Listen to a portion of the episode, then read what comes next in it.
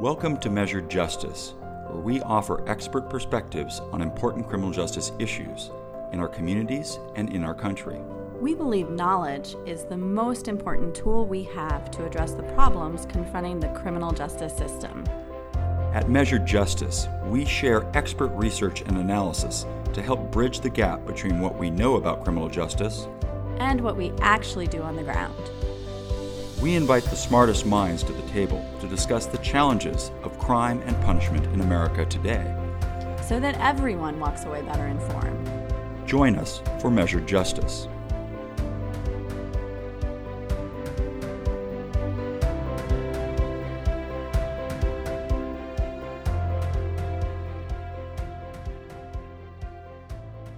This is Ashley Otto, Director of the Academy for Justice at Sandra Day O'Connor College of Law and you're listening to Measure Justice. May is Mental Health Month, and on this episode, we will be talking about mental health in criminal justice, which will be introduced by my co host today, Erik Luna, founder of the Academy for Justice and the Amelia D. Lewis Professor of Constitutional and Criminal Law at Arizona State University. Thank you, Ashley. The Academy for Justice is a criminal justice center at Arizona State University's Sandra Day O'Connor College of Law that aims to connect research with policy reform and to share expert voices with policymakers and the public. On today's episode, we're fortunate to be joined by Stephen Morse, the Ferdinand Wakeman Hubbell Professor of Law, Professor of Psychology and Law and Psychiatry, and Associate Director of the Center for Neuroscience and Society at the University of Pennsylvania Law School, and Margo Schlanger, the Wade H. and Dores M. McCree Collegiate Professor of Law at the University of Michigan Law School. You can find their full biographies on our website, academyforjustice.org. Thank you both for joining us today. Thank you, Erik. Professor Schlanger, let's start with you. I want to begin with just a bit of background, if you don't mind. Several years ago, in your chapter on prisoners with disabilities, you noted about half of all individuals in prison and 60% of all individuals in jail suffer from mental illness symptoms. It's been said that jails and prisons have been the largest mental health facilities in the country, as America has struggled to effectively treat mentally ill in an age of increased incarceration. Some think that the run up from the 1970s and 1990s in prison and jail population was the result of trans institutionalization, the effect of housing people with mental illness in jails and prisons instead of in mental hospitals. Do you agree with this view? And what should our listeners know about this critically important intersection of mental health and criminal justice? So, thanks so much for having me. I should just start with that. Um, it's a it's a real pleasure to be here.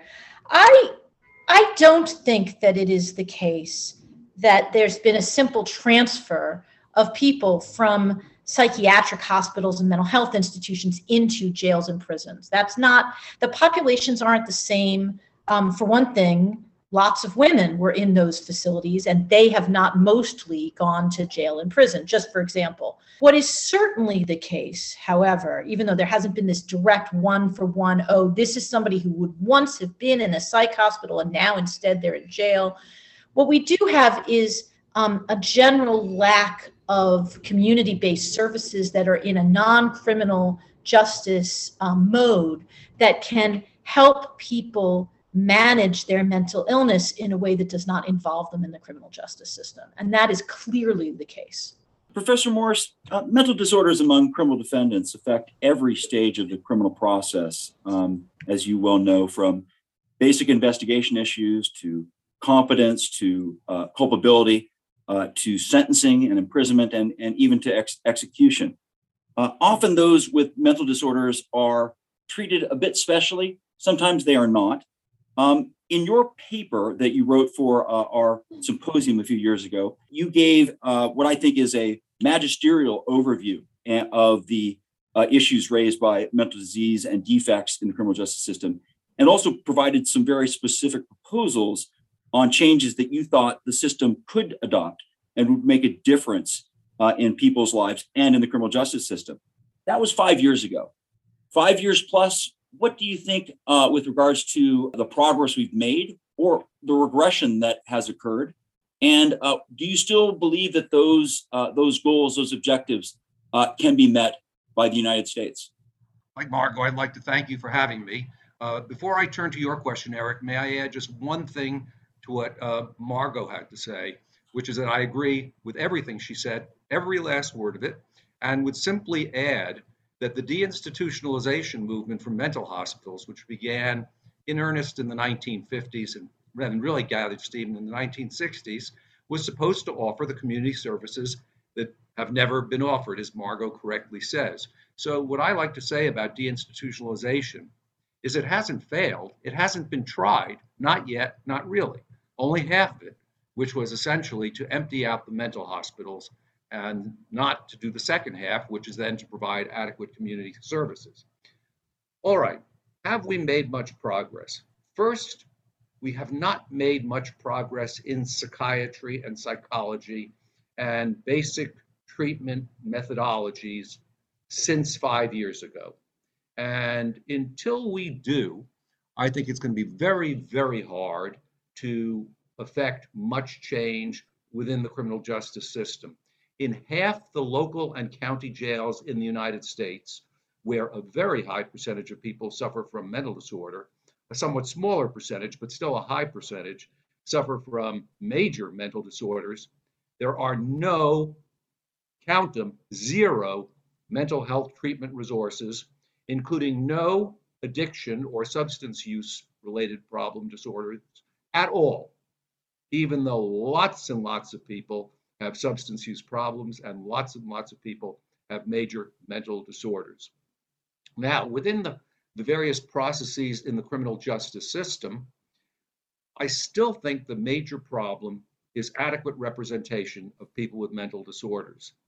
To the extent that they are not being treated fairly, there are some doctrinal changes that could be made, and I can give you one of my favorite examples uh, in a minute, but they rarely have the kind of first class representation that they need if they're really going to prosecute their potential defenses or potential needs successfully.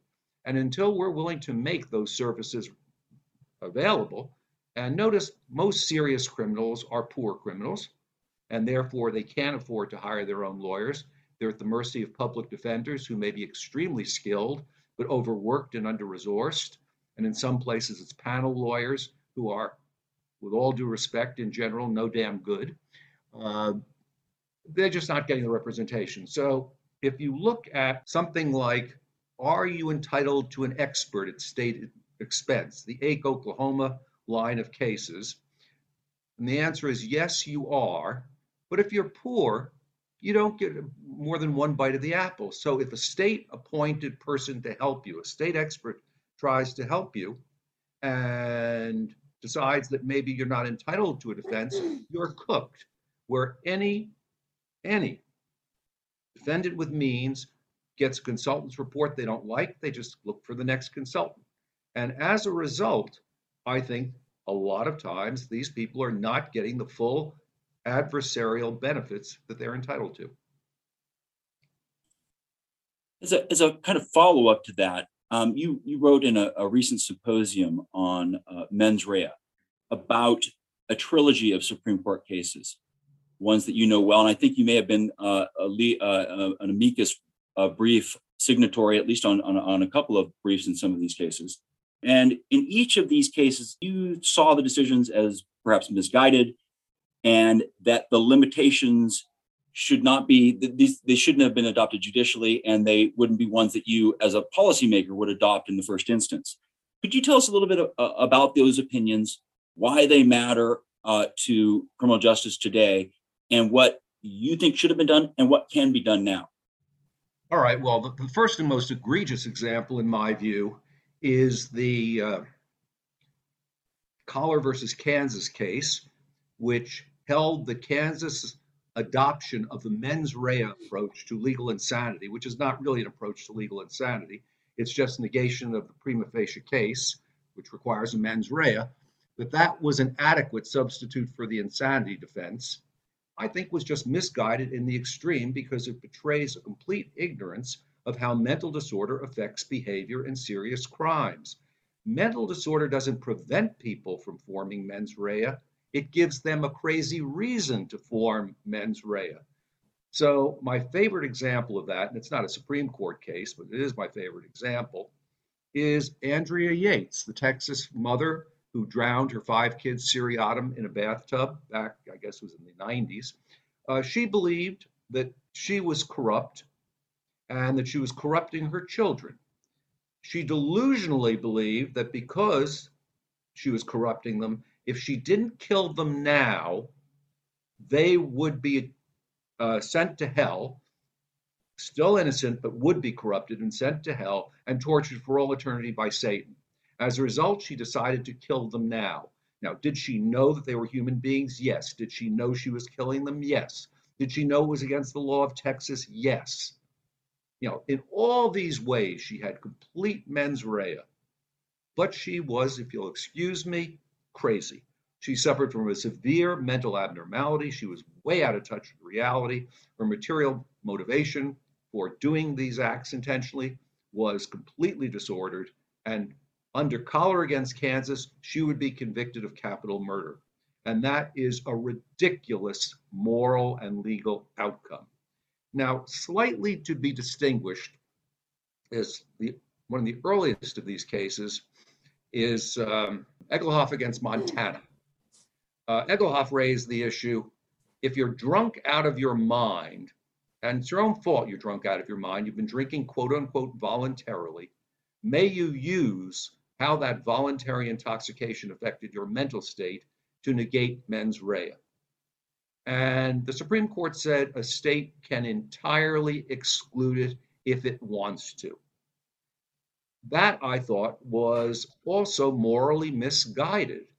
I mean, it's one thing to get drunk, it's another thing to have the mens rea for a crime. Just because you intentionally get drunk doesn't mean you meant to kill people.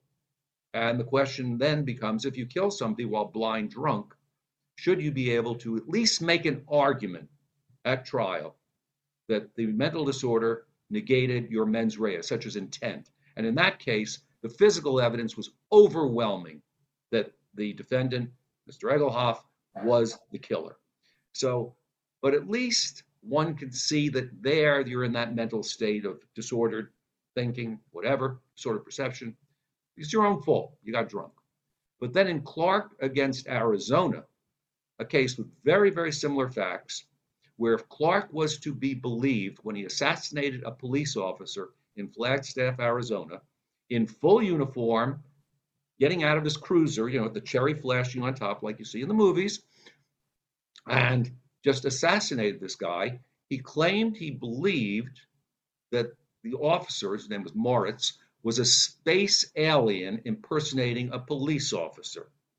Now, if we believe him, and there was lots of evidence that he suffered from paranoid schizophrenia, that he had delusions uh, that space aliens were coming to Earth to get him, if we believe him, he certainly did not intend to kill a human being, and he didn't know it was a police officer. But the Supreme Court said if a court wants to, or a jurisdiction wants to, it can channel all evidence of mental disorder into the insanity defense, but can exclude it at the prima facie case. I'm sorry, if you don't have the mens rea, you didn't do the crime because it requires a mens rea. And further, it's just fundamentally unfair, especially because the mental disorder, unlike voluntary intoxication, is not the person's fault.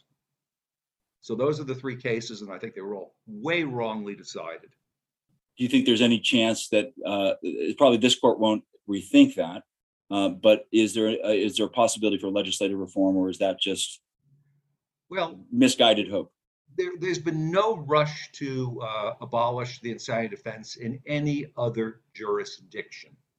So the last state to abolish, I think, was the early 1990s. It's three decades later. There's no movement in that direction. So I don't know. Those four states ought to legislatively reimpose an insanity defense.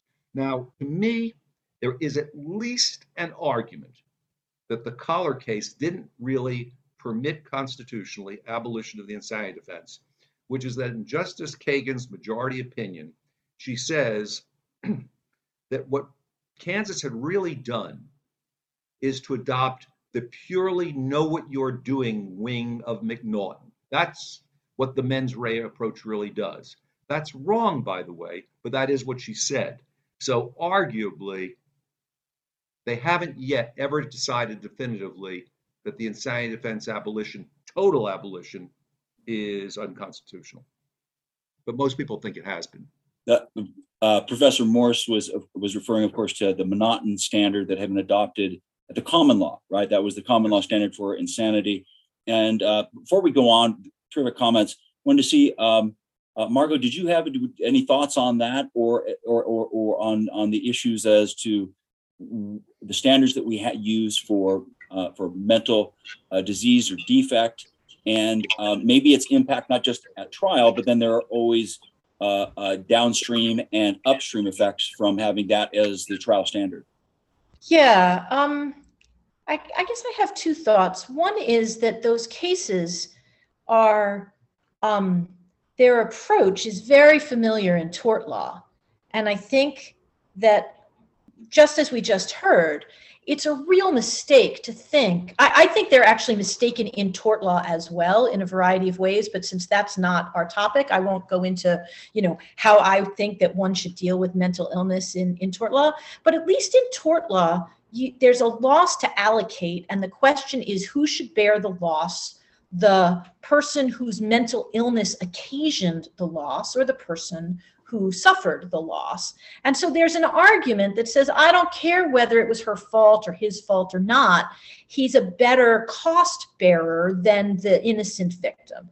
But that is not what the criminal law does. And I think I think that some of the ideas that Stephen was just talking about feel a little bit less outlandish because they're familiar from torts and they shouldn't feel less outlandish. They should continue to feel outlandish in the way that he said. So that's, I mean, that's, I don't know if that's of, of much interest to anybody other than me, since I'm the torts professor who's, you know, present at this podcast. But, but to me, that's, that's an observation. Another thing that feels important is this, and the category of people who, who suffer in jails and prisons and whose crimes could have been avoided by a more humane, more appropriate set of social policies is vastly larger than the number who are affected by various defenses, even if one had a really muscular view about when those defenses apply. And so I just want to point that out that even if all even even if even if we undid all those cases, even if we took the a, a quite expansionist view about criminal responsibility and how it should be excused in the situation of, of mental disorder, we would still have a lot of people whose crimes have a connection to their mental disorder in that if we were providing them appropriate supports they those those crimes could be handled in a different way. And those range from very minor crimes you know peeing in public say or uh, disorderly conduct or stalking or i mean you know quite i mean some of those uh, stalking's not minor but you know what i mean. Some of these are minor some of them are less so.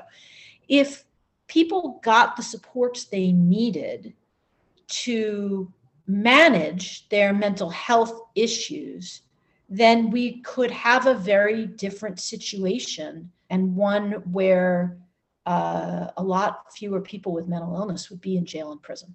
Uh, it's kind of follow up to you both. I, I am just wondering uh, because I strong comments by both, and they are in fact consistent in, in an important way, which is the standard that we set um, has, of course, moral significance. It will be the value. It'll be the standard that at least ostensibly is is heralded in court but it also will have cast a shadow.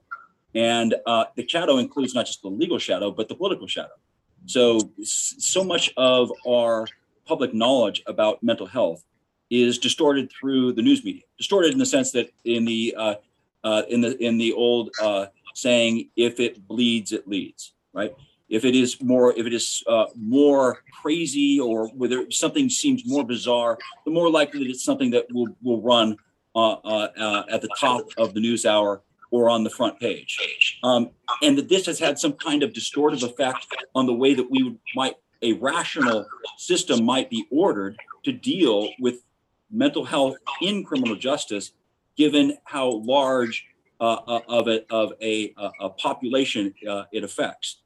What are your thoughts about that? And is there any way out of that uh, that almost news loop connecting aberrational stories sometimes with a system and making changes based on those when in fact the reality is much different than maybe i'll start on that although I, I think that might be a question for both of us. I guess i want to quarrel with one piece of the frame of that which you talked about mental health in the criminal justice system. And the, the thing that i'm trying to say is that we have made a political and social choice to think that manifestations of mental illness are appropriately addressed in the criminal justice system.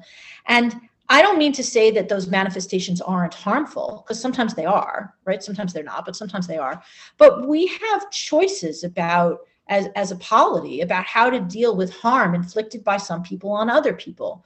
And not all harm is channeled through the criminal justice system, and that's the right answer.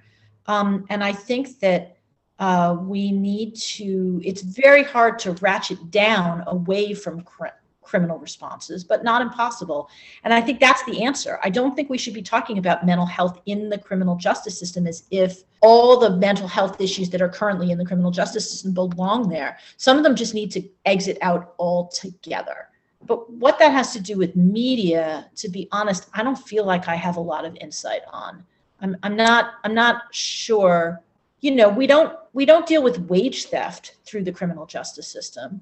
And is that because it's not in the media? I don't, I don't really know. I don't i don't feel like i have a good grasp on an answer to your question about the press.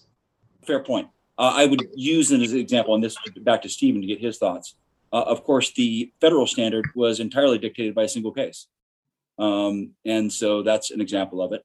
There's also been changes that have occurred as a result of uh, uh of cases there are also situations where, uh, for example, the Jeffrey Dahmer case, where the man was found to be sane, and I, it's almost res ipsa loquitur. The, the events speak for themselves. Um, you should do your long work. You should show your math on it still, but nonetheless, it seems to speak for itself. And and so, Stephen, what are your thoughts on that? So you get a case like Clark, which is we know here in Arizona because it came out of Flagstaff. Um, uh, tell us uh, your thoughts on that, and the, and and uh, whether it matters in, in, in the, the public it may be getting a less than uh, uh, uh, uh, ideal or truthful view of the way that uh, uh, mental health and criminal justice interact? Well, I think that because of this high salience of some cases that involve mental disorder, I think the public is probably more fearful of people with mental disorder than they need to be, because severe mental disorder by itself is not much of a danger sign unless these people with severe mental disorder are using drugs. If they're both if they're comorbid in that way, major mental disorder plus drugs, then they're going to be more dangerous. But that's also true of people who simply have uh, personality disorders and use drugs. So I'm not sure that that makes much of a difference. I'm with Margo on this one. I'm I'm just not sure what the right answer is. But I also do think that the mental health system, uh, the, excuse me, the criminal justice system, as, as, as Margo just said, is not the appropriate place to handle a lot of mental health needs. It would be much better if they could be handled with social services in the community and in the like. And we know a lot of the risk factors are for criminality and could, with very sensible social policies, intervene in a non heavy handed way. Uh, but one thing to notice is the prison population is 83% serious crime now in the United States. People aren't in in uh, prison for ser- for non-serious stuff, as Margo described it, jaywalking, disorderly conduct, you know, stuff like that. That may end up in a local jail, maybe not, but that doesn't go to prison. Where we could make a difference is 17% of prisoners in maximum security nationwide are there for drug-related crimes. Now, they're not all drug addicts by any means, and many of them may have been plea bargained to a drug pure drug offense from something more serious, such as armed robbery. We don't know that, that some of these people may be quite violent, but most of them are there just for possession or a crime like that. And I see absolutely no reason to put people in prison for possession.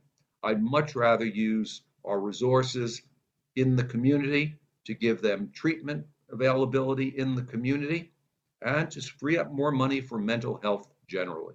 I do want to emphasize that in some ways of thinking about it, that jails are very different than that, and that jails have a pretty high number of people who are in for fairly minor things. Now, this is less true on a snapshot than it is if you think about the number of people who are in jail in the course of a year, because the people who are there for minor things churn through. And so they're doing less time. And so if you think about jail as, uh, you know, county and city facilities as housing, say, 600,000 people, which in a in a sort of right this minute, that's a pretty good number to kind of have in your head 600,000 people. Um, uh, in the course of a year, they incarcerate 20, well, not 20 times, they have 20 times as many admissions as that. And they incarcerate between eight and 10 times as many people as that because some of those people are going more than once.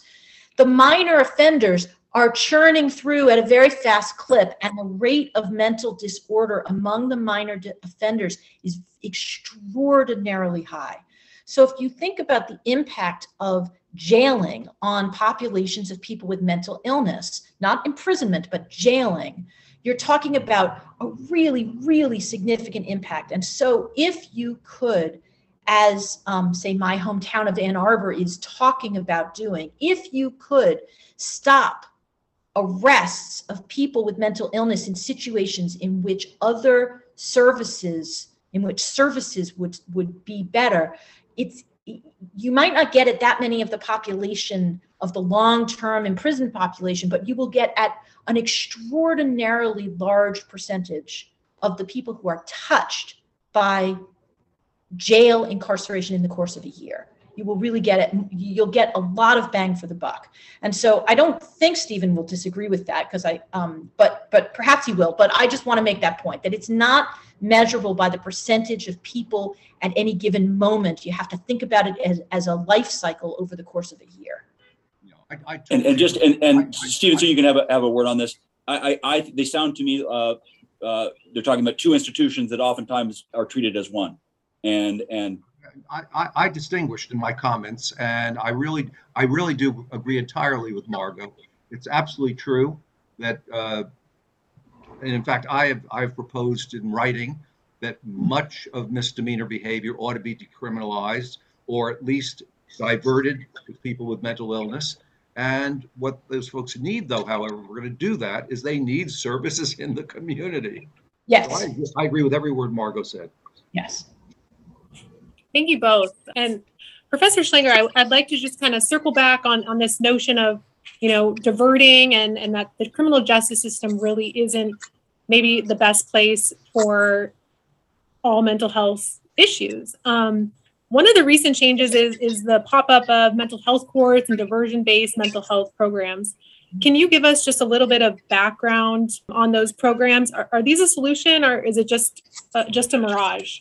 Well, I don't want to call it a mirage, but I will say it's not my preferred solution. I think that that heading people off at the path is an awful lot better than letting them get on on a path of problem of problematic behavior and then superintending them super closely for a while and and when they mess up hammering them and i think that um, that is something that not all mental health courts do and all diversion programs do, but it's a risk of of those programs. And so I really much prefer to I mean if if if if somebody made me the policy queen and nobody has made me the policy queen, but if somebody did, I would want to spend my energy first on not diversionary programs, but just support services.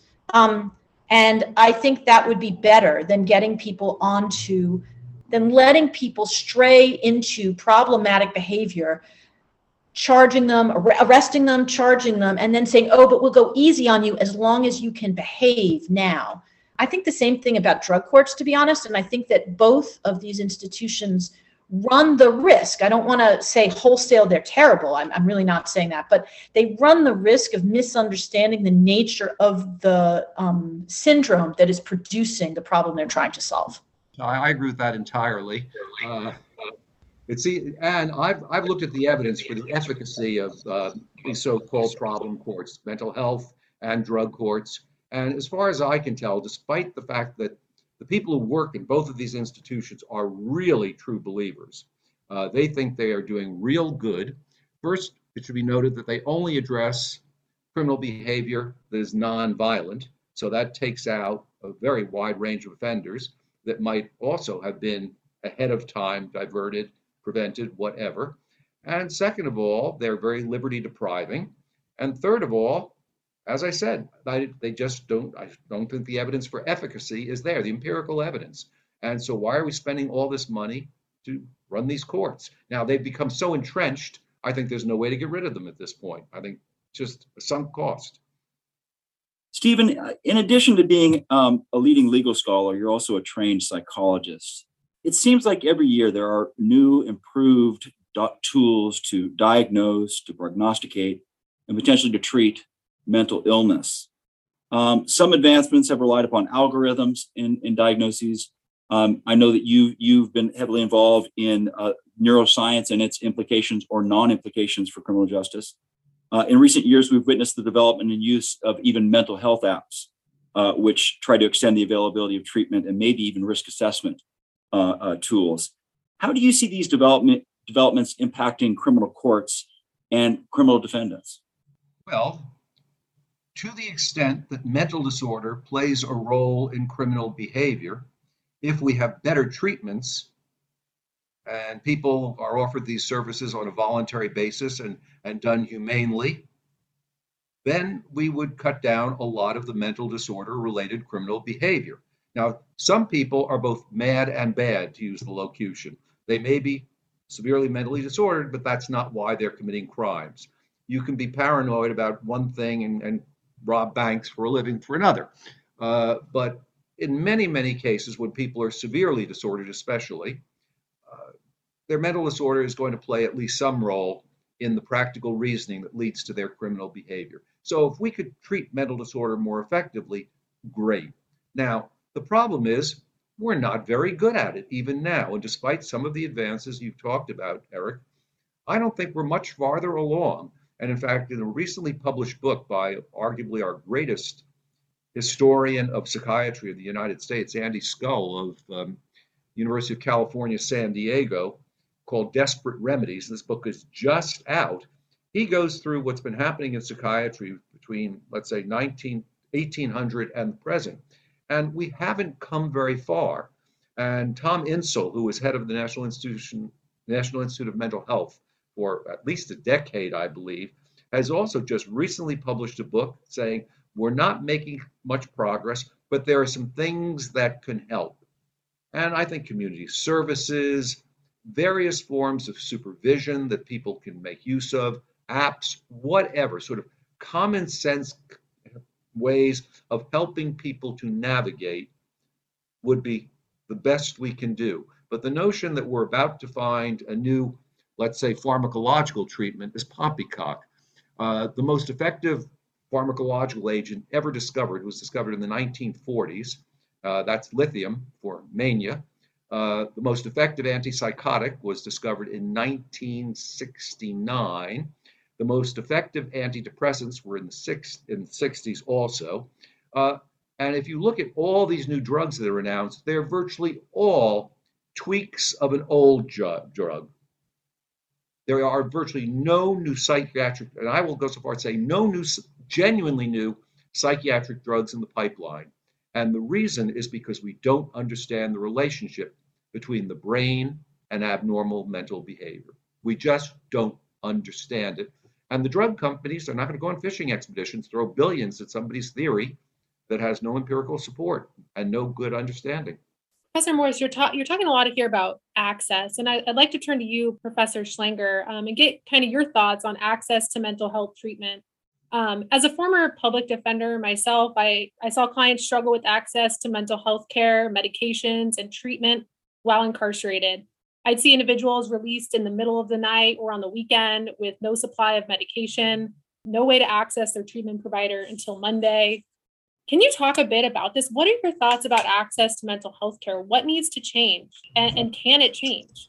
Yeah, that's a great question. So there's a there's a, a bunch of different sub questions buried in there. So one is when people are in prison and and jail, and and um, as we keep saying, these are these are different kinds of places. But when they're in there, are they getting the treatment that they need? And the answer is, you know, sometimes, but far less often than one would like.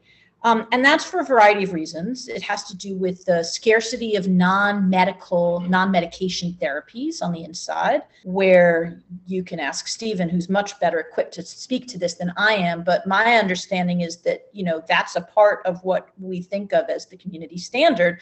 Um, and, uh, and, and there's a lot of evidence base for that. And yet we don't really offer non medication therapies inside jails or prisons.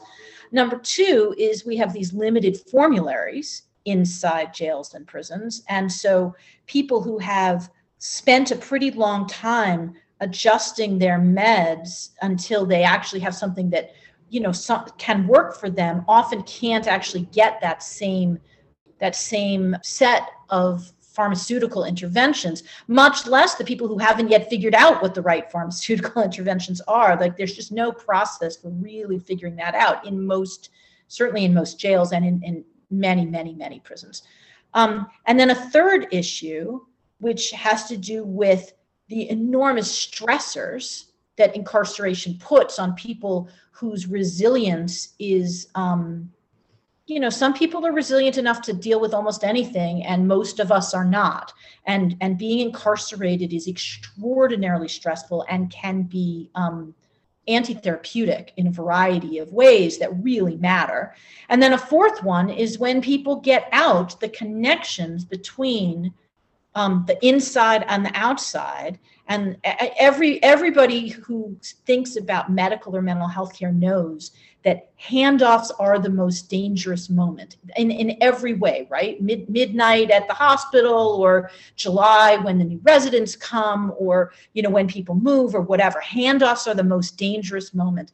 And um, especially from jails, but also like deeply from prisons, those handoffs are not handled very well. We have we have decided in most states that the medical and mental health care on the inside is going to be um, as disconnected as we can possibly make it from medical and mental health care on the outside, including things like cutting people off the Medicaid rolls, which is just crazy.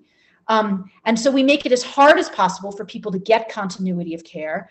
And even there's, and, and then we send them off with, you know, maybe like one injection of a medicine. So it's supposed to be long lasting and then and and hand them 20 bucks and tell them to have a great life. And then i mean who could possibly be surprised when that goes wrong?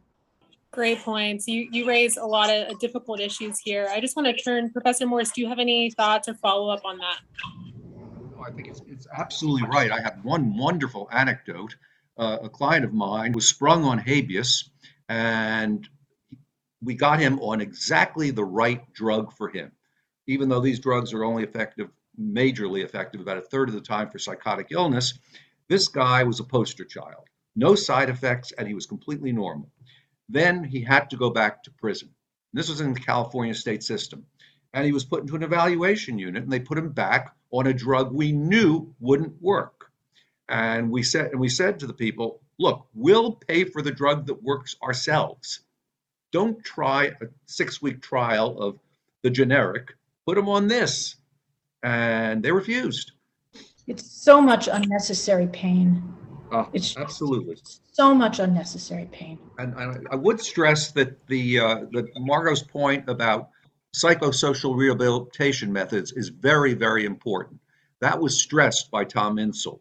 As a famous psychopharmacologist said now 50 years ago in a very influential article, you know, if you take medication and it works for you, you may regain touch with reality, but it's not going to teach you how to balance your checkbook, how to hold a job down, how to negotiate with people in the community. That requires a fair amount of psychosocial rehabilitation, and there's virtually none of that in prisons, and there is none of it in jails, including, as I told you, in half the jails in the United States, there's no mental health treatment whatsoever. A number of times I, I saw exactly what you're talking about as, as a public defender. I mean, more more times than I than I would like to remember. So thank you for those those comments. Yeah, uh, Stephen, uh, if I, if you don't mind, I'd like to, to, to drill down on a couple of legal issues that have implications here, and then follow up with a- an important issue for for for for Margo and and a more general issue. So the the the specific issue is people who are brought into who are brought into the system. They we have various ways in which mental health or mental health standards will be at issue. It, it may be uh, informal at charging. It may be more for, formal in terms of competence right? There, of course, we just talked about uh, the uh, mental disease or defect standard at trial. We talk about issues of a mental illness after someone has been convicted and sentenced, perhaps.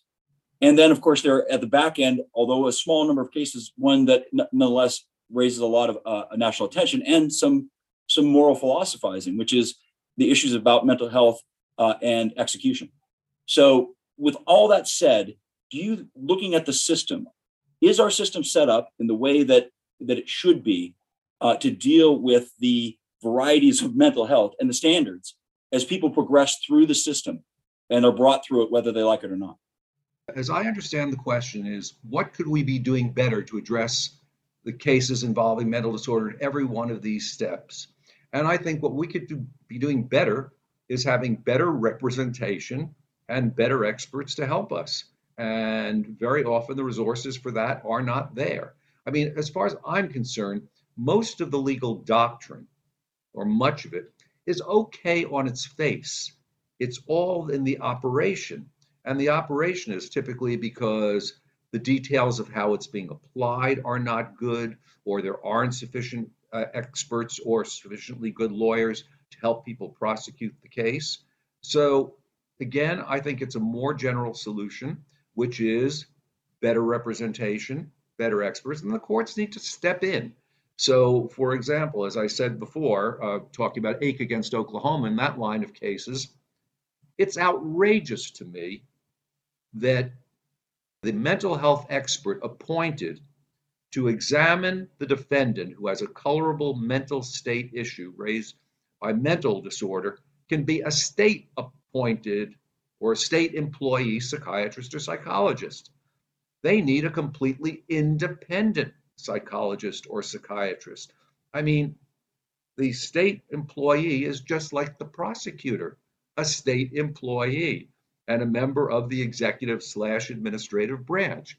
I just think that's outrageous.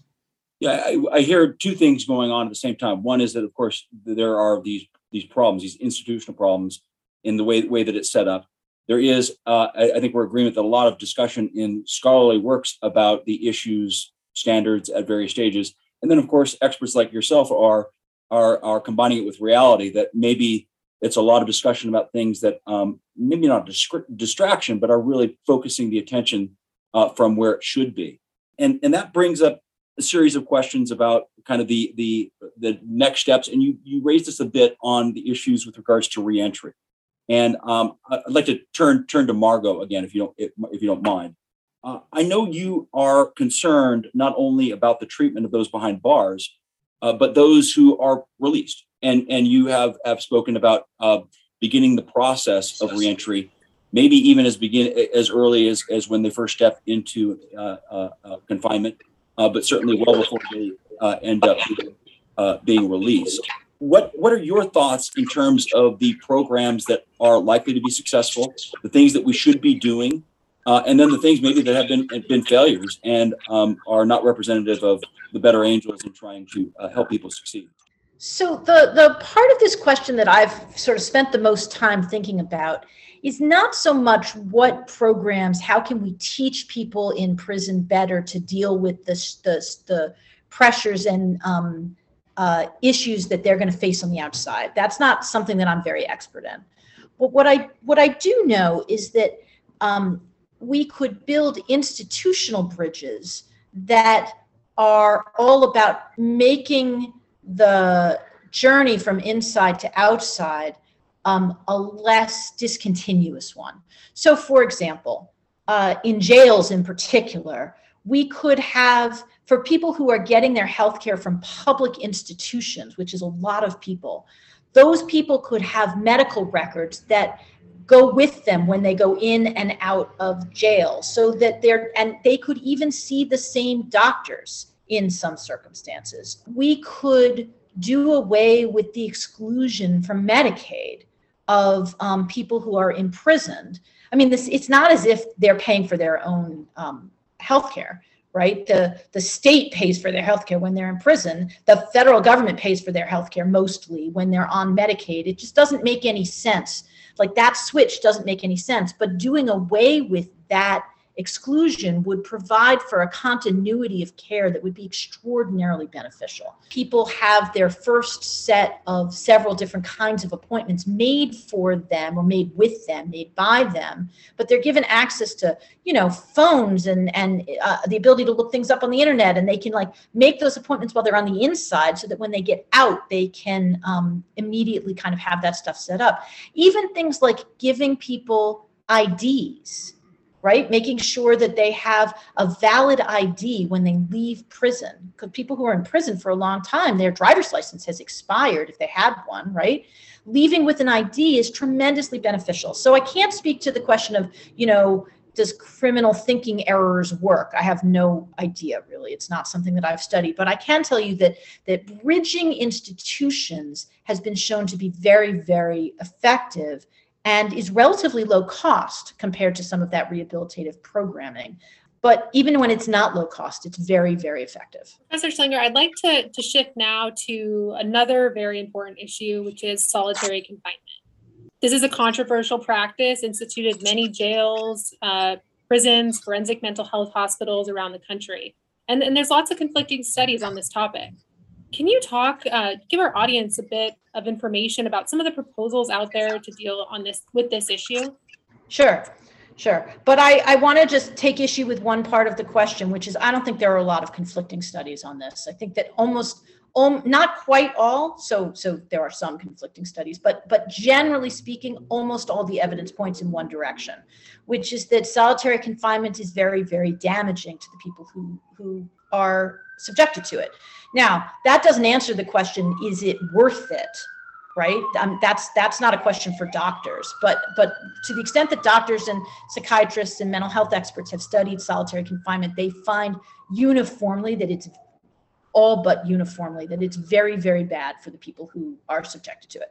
Solitary confinement is the practice of putting people in small cells. They're about as big as a small parking space or about as big as a small bathroom. Um, and leaving them there, the amount of time varies, but generally speaking, people talk about it as 23 7. So 23 hours a day, seven days a week. And when they get out, um, I don't. This is this is a, an audio podcast, so I can't show you the picture. But when they get out, they tend to go to yards that are a different space that's the size of a small bathroom, but maybe with a little bit of a view of the sun, something like that. Those are solitary yards. So solitary confinement is not always, it, it can be sensorily deprived. Some of them actually, you know, have um, like just very little to look at. They almost all have almost nothing to do. The features vary across different states. In some states, you know, people who are in solitary confinement have windows. In some states, they don't. In lots of states um, they don't have access to very much by way of reading material or television. Some states allow people who are in solitary to have tvs so you know those kinds of things vary. But what they have in common is that they deprive humans who are social animals of social interactions the way that human beings need to thrive. And um, some systems do this for kind of at the drop of a hat, but for very short periods of time. Some systems do it still pretty easily, but for much longer. And some systems, it's hard to get into solitary, but even harder to get out. Um, and so you'll have people who are in solitary for years and years and years. Because solitary confinement is so anti therapeutic, people tend to misbehave more when they're in it, which is not what, you know, like economists would predict, right? Because if they were predicting rational action but people tend to misbehave a lot when they're in it. And so what starts off as say a 90 day seg term then they do something boneheaded and now it's another 90 days and then another thing and now we're up to a year and then another thing and now we're at three years and so on. It ratchets in a pretty significant way in many systems. So the evidence is really clear that it's anti-therapeutic. The in one of the most important of the judicial um, treatments of solitary confinement in a case called Madrid versus Gomez, Thelton Henderson, District Judge Thelton Henderson said that putting somebody with mental illness into solitary confinement is like putting somebody who is asthmatic into a, a place with limited air. So it's particularly anti therapeutic for people who have um, psychiatric disorders, and they tend to do very, very badly there. There's been a trend in recent years to limit the populations who can go into solitary to say, for example, nobody who has a serious mental illness diagnosed or nobody nobody who's pregnant. It's very bad for pregnant women not to be able to move around more and to have the sort of stress level of solitary confinement. Or solitary confinement actually for people who are geriatric you know in that kind of use it or lose it kind of mode of of being that um, alas we all get to at some point in our aging it's very very very bad for them. And so there have been some moves to try to say if you're over 50 um, it's not a good idea and so on. So if there have been some special populations things. There's also been some moves to try to say no more than a certain amount of time. It's tended to be a very long period of time but no more than a certain amount of time. Internationally the international community kind of ideas about this are uh, quite a bit more muscular than that. They tend to say that if you're in solitary confinement for more than two weeks, that it is um, cruel, inhuman, and degrading. There have also been some ideas of, well, maybe we could do what's basically solitary confinement, but soften it. So instead of it being 23 7, what if it's 21 7? What if we give people three hours a day out of cell? Is that still just as bad? And so, you know, um, there have been some ideas about like keep the basic institution intact, but soften it in various ways. So there's a lot of movement. Um, in the past five or eight years, there's some evidence that the number of people in solitary at any given time has gone down by 10 or 20,000. That's, you know, um, that's pretty significant. I'm not, I'm talking about before the COVID change in the numbers of incarceration. There's no post COVID data on this. This is all pre COVID. Um, of course, because of COVID, in some prisons, everybody's in solitary confinement. One of the things that's happened in, in because of COVID in prisons with cells is that people have been locked down for months and months and months on end. And in some ways of thinking about it, that means everyone's in seg. So so whatever progress was made pre-COVID, it's it's we don't have any way of assessing it right now but but that's the basic idea. I I I don't know if I've spent a good deal of my energy and and and um, advocacy trying to reduce the use of solitary confinement, which I think is certainly almost always a bad idea and perhaps always a bad idea. But almost always is to to my mind almost a no-brainer. Professor Morse, I just want to turn to you and, and, see if you have any thoughts or follow up on uh, solitary confinement, some of the proposals out there, and, and the, the wonderful uh, Professor Schlanger uh, gave us. Once again, I agree with everything that Professor Schlanger said. Uh, one can feel a certain sympathy for uh, the people who have to manage the inmates or patients in these maximum security institutions, some of whom can be incredibly violent and even by the best psychological methods in the world, the best interpersonal methods with sensitive guards, they just can't be controlled. So, what do you do about them? Well, there have got to be other solutions than solitary because, as I'm fond of saying, solitary is not good for growing things, including adult prisoners. So, I think one possibility is a chemical solution, as it were. There are medications we can give people that have some costs, including some potential side effects, that can gentle people. And now, would I give these involuntarily? No, I think in that in those situations, and I would want the prisoner represented by a lawyer before this was ever done, I would give the prisoner a choice. You either have to go into solitary if you can't calm down, or we're going to give you this medication. And so that's one potential solution to avoid uh, to avoid solitary and yet to maintain prison safety and discipline. Because these really out of control violent folks they're a danger to other prisoners, they're a danger to the staff, and sometimes we're at our wits' end, as Margo knows, with what to do about them. So I try to think of what alternatives could we conceivably come up with. And the best I can do for the moment is really some kind of psychopharmacological gentling. Because there is some evidence that some drugs that are used best for other purposes have a gentling effect. It's off label, but worth a try. So that's a suggestion I would make. But the the out of the 60 or 80,000 people who are in solitary today, right this minute, and not just solitary for a day or two, but who are in relatively long-term solitary, that's 60 or 80,000 people right now. The number who fit what Stephen is describing is very, very small. Most mostly when you walk a solitary unit, which you know I've done I don't know, 20 times, 30 times, um, maybe 50 times. Mostly, when you walk a solitary unit, what you see is people who are dysfunctional in various ways, or who, for some reason, they're having um, repeated uh, conflicts with the staff. Not always because they're dysfunctional people. Sometimes it has to do with some other kinds of dynamics. But but a lot of them are just like they're just they're not coping with the prison environment and um, and the the administration is responding to that by locking them in cages and it's not that they need gentling they they they need they need us all to remember that they are human beings. I don't i don't i don't mean that in a personal way. I don't i don't mean like there's a particular staff member who's dehumanizing them. That's not really the points i'm making. They need us to commit as a polity to treating them like human beings even when that's kind of a pain. And sucking up that pain and saying we're going to do it anyway.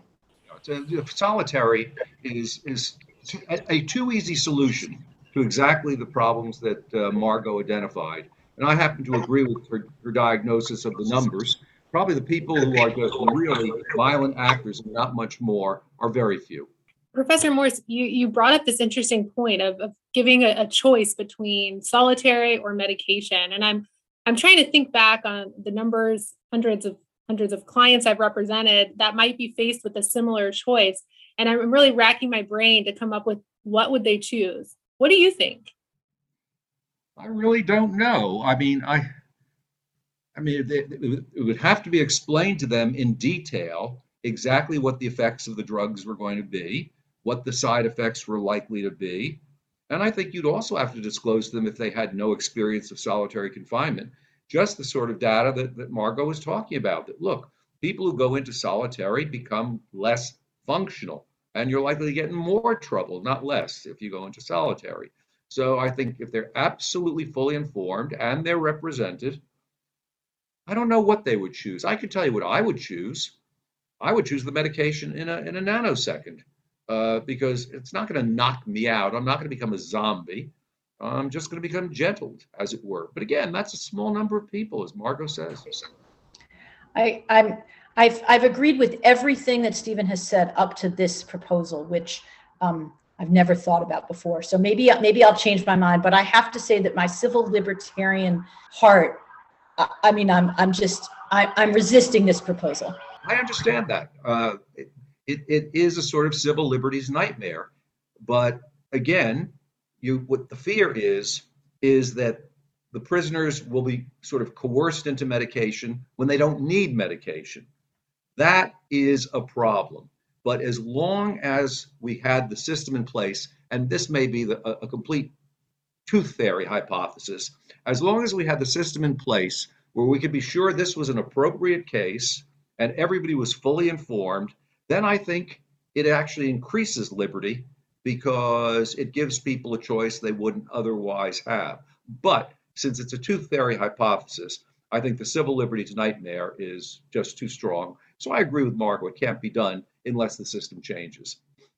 Eh, fair enough. And we'd have to think of the Miranda warnings we'd have to give.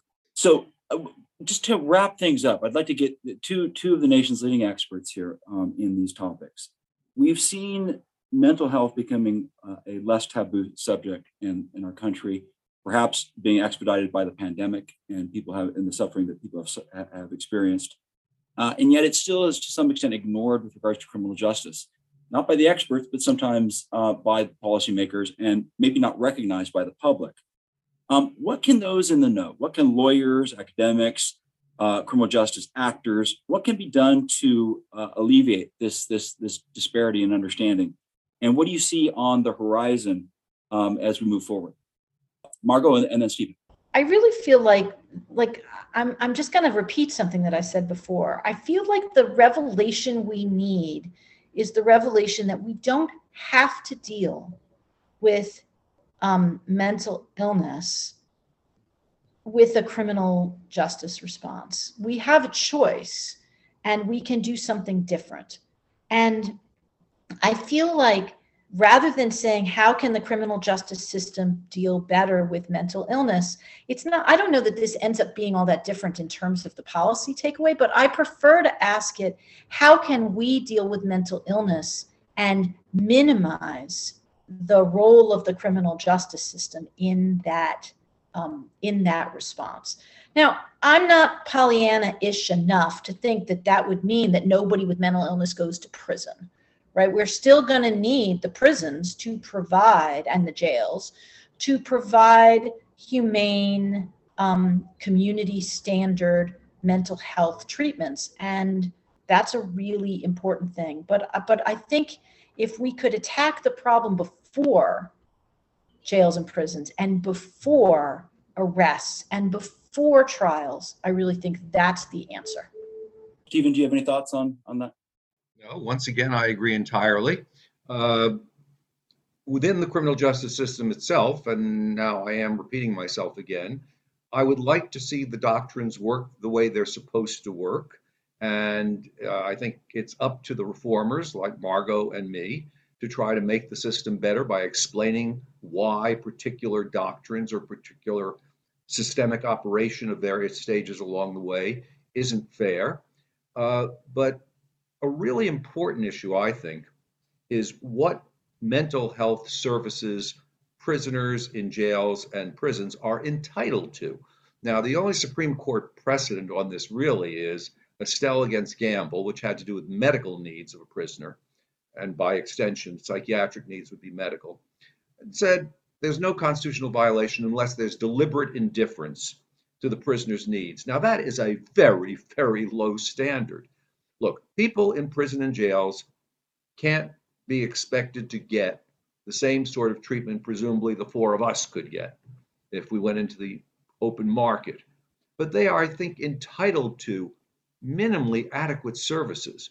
And what they are getting in prisons is not minimally adequate for the most part. And in jails, it is never minimally adequate. So that is a major innovation in mental health that would force the states to spend the resources. They just don't want to. I mean, who wants to spend money on people who commit crimes? You know, can't do the time, don't commit the crime, etc. Well, that's just wrong.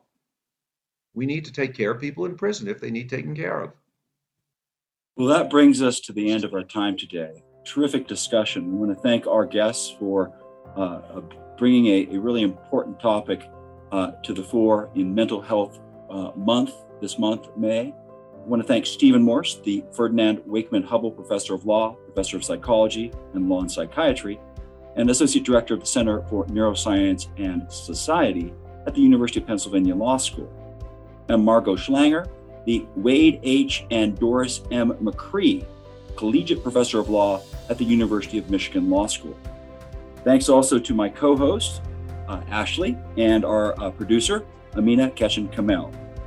This product is a service of the Academy for Justice at Arizona State University Sandra Day O'Connor College of Law.